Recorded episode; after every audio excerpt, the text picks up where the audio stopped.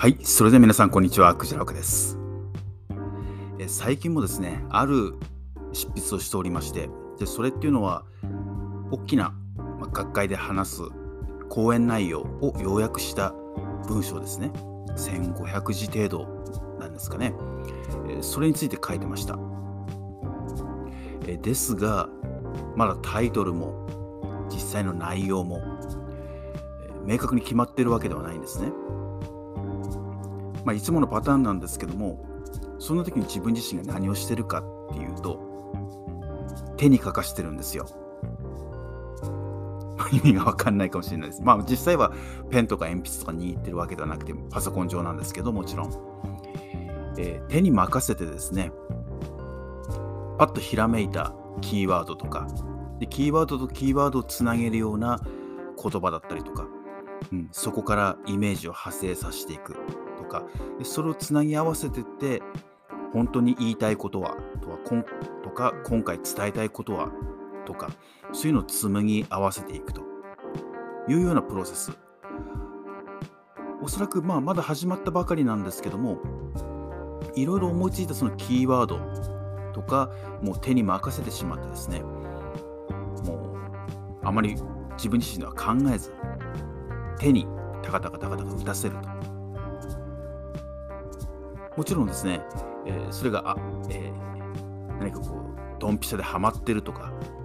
正解間違ってるっていうことは関係なくですねどの道筋道に合ってないなとなれば消せばいいだけの話なんでとにかくその書き方をしててですね、えーかつてなんかは認知症コーチングっていう本を出した時だったんですけども本っていうのは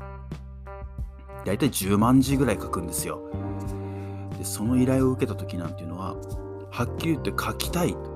書けると思うような知識とか思いなんていうのはほぼゼロだったんですね。もう認知症って何ですかって言われたら、えー恥ずかしながらよく答えられないような専門的に答えられないような状態だったのが手に任せて一語一語ですね。その時思いつくものを地道に書いていって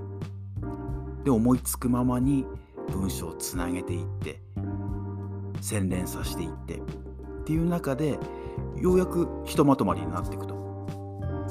なのでまあこの手に書くっていうのはいわば潜在意識が書いてるのかなっていうようなところもありますし何らかしらのそのキーワードとか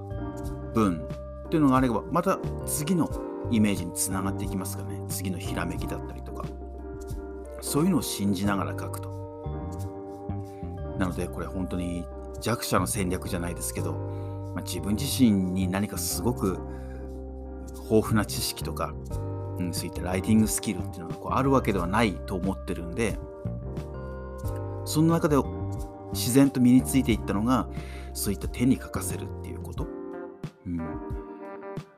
おそらくこの調子でいけば結構早い段階で、えーそれなりの内容がまとまってくるんじゃないのかな。今そのひらめきのひらめきのそのイメージの中の世界でなんかそんな 匂いが漂ってきてるんですね。そういえば私もブログなんか書いててもまさにそうですね、うん、自分自身で文章がスラスラ出るっていうことはもうなくてですね。